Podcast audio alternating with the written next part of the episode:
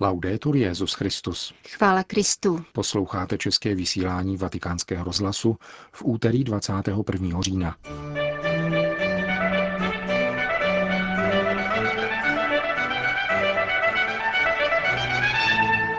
Naděje je čekání na Ježíše, řekl papež František v dnešním raním kázání v domě svaté Marty. Byl zveřejněn program třídenní listopadové návštěvy papeže Františka v Turecku. To a mnohé další uslyšíte v našem dnešním pořadu, kterým vás provázejí Jana Gruberová a Milan Glázer.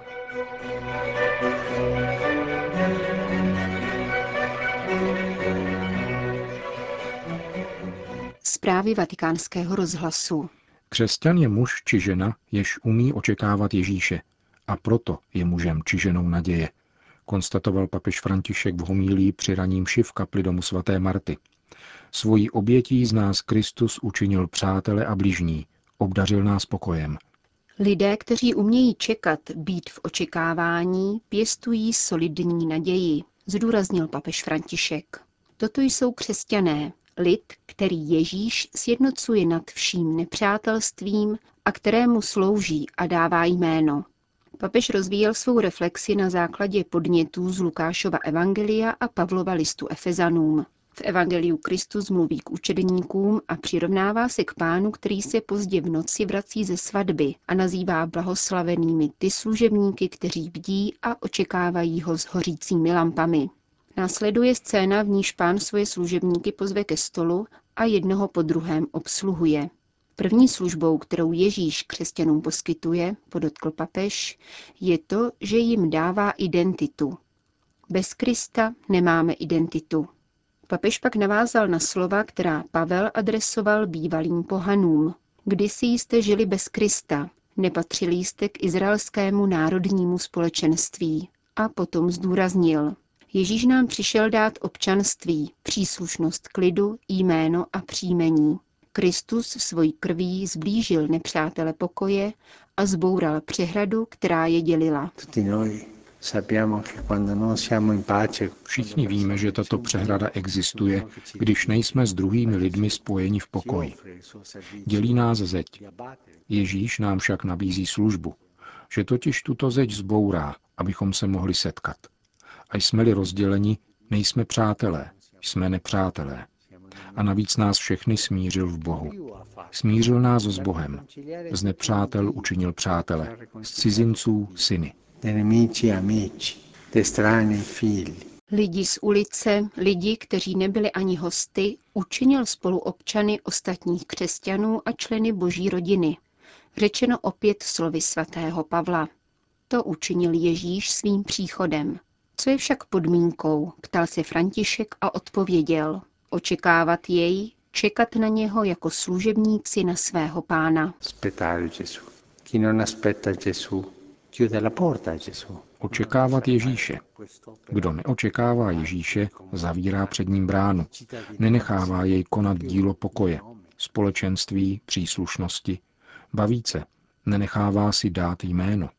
On nám dává jméno. Činí z nás děti boží. V tom spočívá postoj čekání na Ježíše, který je součástí křesťanské naděje. Křesťan je mužem či ženou naděje. Neznáme hodinu, ale přijde. Přijde a najde nás. Ne však jako izolované, jako nepřátele. Najde nás takovými, jakými nás učinil svojí službou, tedy v pokoji, jako přátele a blížní. Amici vicini in pace. V tomto bodě, uzavíral papež, vyvstává další otázka, kterou si křesťan může položit. Jak očekávám Ježíše? A ještě předtím, očekávám jej nebo neočekávám? Věřím v tuto naději, že on přijde. Mám srdce otevřené, abych uslyšel lomos, až zaklepe na bránu a otevřej. Křesťan je muž či žena, jež dovede očekávat Ježíše – a proto je mužem či ženou naděje. Avšak pohan, a my křesťané se často chováme jako pohané, na Ježíše zapomíná, myslí sám na sebe, na svoje věci. Nečeká na Ježíše. Pohanský egoista jedná, jako by byl Bohem. Zařídím se sám. A končí špatně. Končí bez jména, bez blízkosti, bez příslušnosti. Končil papež František dnešní ranní homílii v kapli domu svaté Marty.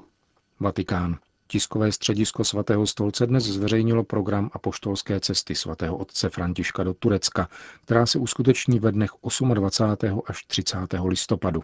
Jak vysvětlil tiskový mluvčí otec Federico Lombardi, papež František cestu vykoná na pozvání prezidenta Turecké republiky Konstantinopolského ekumenického patriarchy Bartoloměje a předsedy Turecké biskupské konference.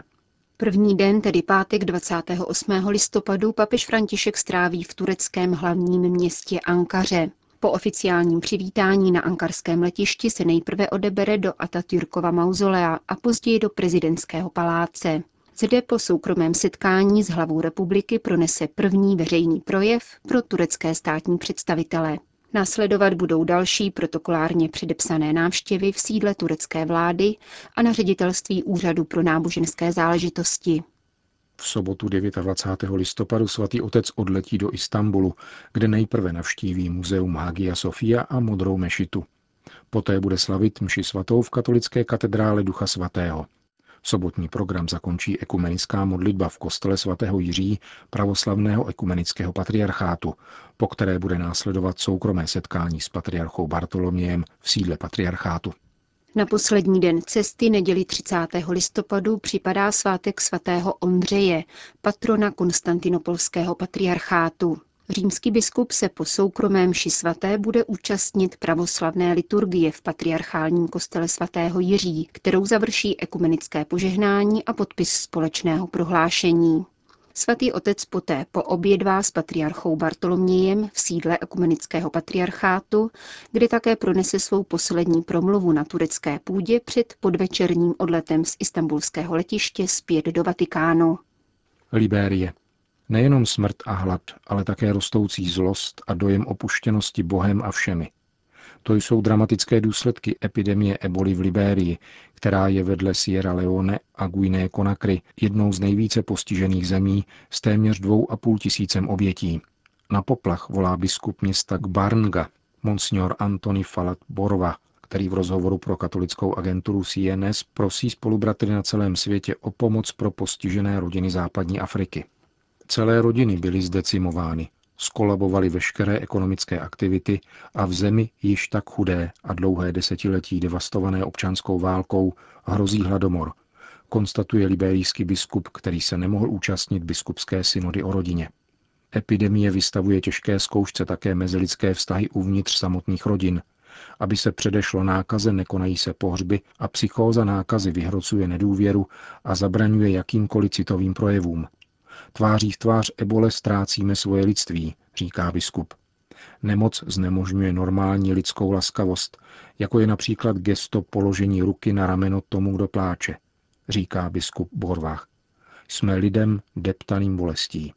Podle liberijského biskupa je naléhavě třeba hledat příčiny nemoci a zabránit teorii komplotu, která se šíří mezi lidem stejně jako virus. Klíčem k přežití je obnova našeho lidství, naší přirozené lidské laskavosti zdůrazňuje. Církev v Libérii se ubírá tímto směrem a uvědomuje si, že je zapotřebí zaujmout ke krizi integrální přístup, který nebere v úvahu jenom zdravotnický rozměr. Jako církev musíme zaměřit pozornost na dlouhodobá řešení, říká liberijský biskup Borva. Pakistán. Církev v Pákistánu se dnes modlí a postí za Ejžu Bibi, pro kterou vrchní soud v Lahore v minulém týdnu potvrdil trest smrti za údajnou urážku proroka Mohameda. 45-letá žena a matka pěti dětí je ve vězení od června 2009. Víno z vrchního soudu komentuje Paul Batý, předseda Združení pákistánských menšin. Je to velmi smutná a bolestná zpráva, která potvrzuje, že spravedlnost pro nejslabší prostě neexistuje. Na druhé straně jsme s ní tak trochu počítali, protože soudní stání byla mnohokrát odvolávána a odkládána. Jednou chyběl soudce, po druhé advokáti. Byl tu velký tlak extrémistů. Už to naznačovalo, že spravedlnost je v nedohlednu. Stále se hledaly zámínky, jak proces prodloužit nebo odročit. Mám však stále naději, protože se nejedná o definitivní fázi. Je tu další soudní instance, ke které se můžeme odvolat. Kauza Ejži Bibi nyní postupuje k pákistánskému nejvyššímu soudu. Podle Paula Batýho zatím nejvyšší soud v Pákistánu nikoho neodsoudil k smrti na základě zákona o blasfemii. Pakistánský politik zdůrazňuje, že je nutné odvolání u nejvyšší soudní instance dobře připravit.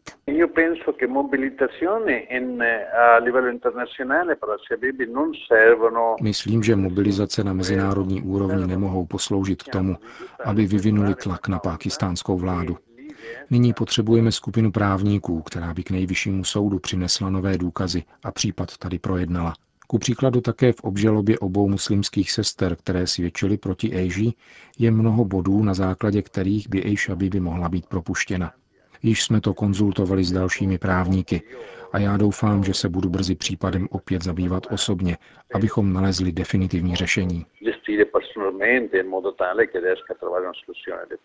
Sdělil Paul Batty, jehož bratra Šahbáze islamističtí extrémisté zavraždili právě kvůli obhajobě obviněné ženy. Itálie. Firmy Apple a Facebook nabízejí svým zaměstnankyním nový zaměstnanecký bonus. Jde o zdravotní pojistku, která umožňuje odebrání vaječných buněk a jejich zmrazení pro budoucí těhotenství. Podle gigantů ze Silicon Valley se tak ženám nabízí jedinečná možnost, jak naložit s těhotenstvím, které by se mohlo stát překážkou v nastartované kariéře. Podle profesora Alberta Gambínyho z Římské Evropské univerzity se naopak člověk redukuje na pouhý předmět. V okamžiku, kdy se zmrazí vaječné buňky, případné těhotenství se odkládá na neurčitou budoucnost. To vypovídá mnohé o tom, co technologicky vyspělý trh očekává od svých zaměstnanců. Vnímá je spíše jako pracovní sílu, než lidi z masa a kostí, kteří jsou připraveni na příchod dětí. Velká část zaměstnanců se takovýmto návrhům podřizuje. Otevírají se před námi skutečně skličující kulturní horizonty. Firmy tu mluví o zaměstnaneckém bonusu, jakým může být půjčka na auto nebo třeba masáž. Ve světě biznesu, kde je mateřství pro firmu zátěž, je normální, že se z něj stává výrobek na úrovni jakékoliv jiné volnočasové aktivity pozadí samozřejmě stojí téma náhradního mateřství. To, co je na mateřství jaksi mrzuté, raději přenecháváme jiným a kupujeme si už narozené dítě. Dítě na klíč. A nejenom, jsou tu i další úvahy. Dokud je žena mladá, je třeba ji využít k práci v těchto obrovských nadnárodních podnicích. V pokročilejším věku je z ní odpad. A dítě? Z něj se na místo osoby, které přísluší práva, stává předmět nejrůznějších přání una persona portatrice di diritti. Jmenované podniky ovšem na druhé straně dávají až 4 tisíce dolarů za narození každého dítěte a 15 tisíc dolarů na léčbu neplodnosti. To je marketingový tah. Je jasné, že se firmy nemohou plně zaměřit na něco, co by nešlo dohromady s veřejným míněním. Tuto snahu o prorodinnou politiku ovšem zcela vyvracejí případy, jaké jsme právě zmínili, tedy hrazené zmrazování vaječných buněk. Tvrdím, že není náhodou, že se tyto kauzy týkají právě firem produkujících digitální technologie. Tyto podniky jsou velice oslabené na kulturní a hodnotové úrovni. Neopírají se o tradici, jsou vázány na pragmatismus činu a na uspokojení bezprostředních potřeb. Přičemž tyto potřeby nemusí být vždy důstojné, jak jsme viděli. Musíme si tedy přát, aby do počítačového světa proniklo více kultury, kultury s velkým K, která se inspiruje hodnotami vázanými na člověka. Soudí pro vatikánský rozhlas italský právník a odborník v oblasti bioetiky.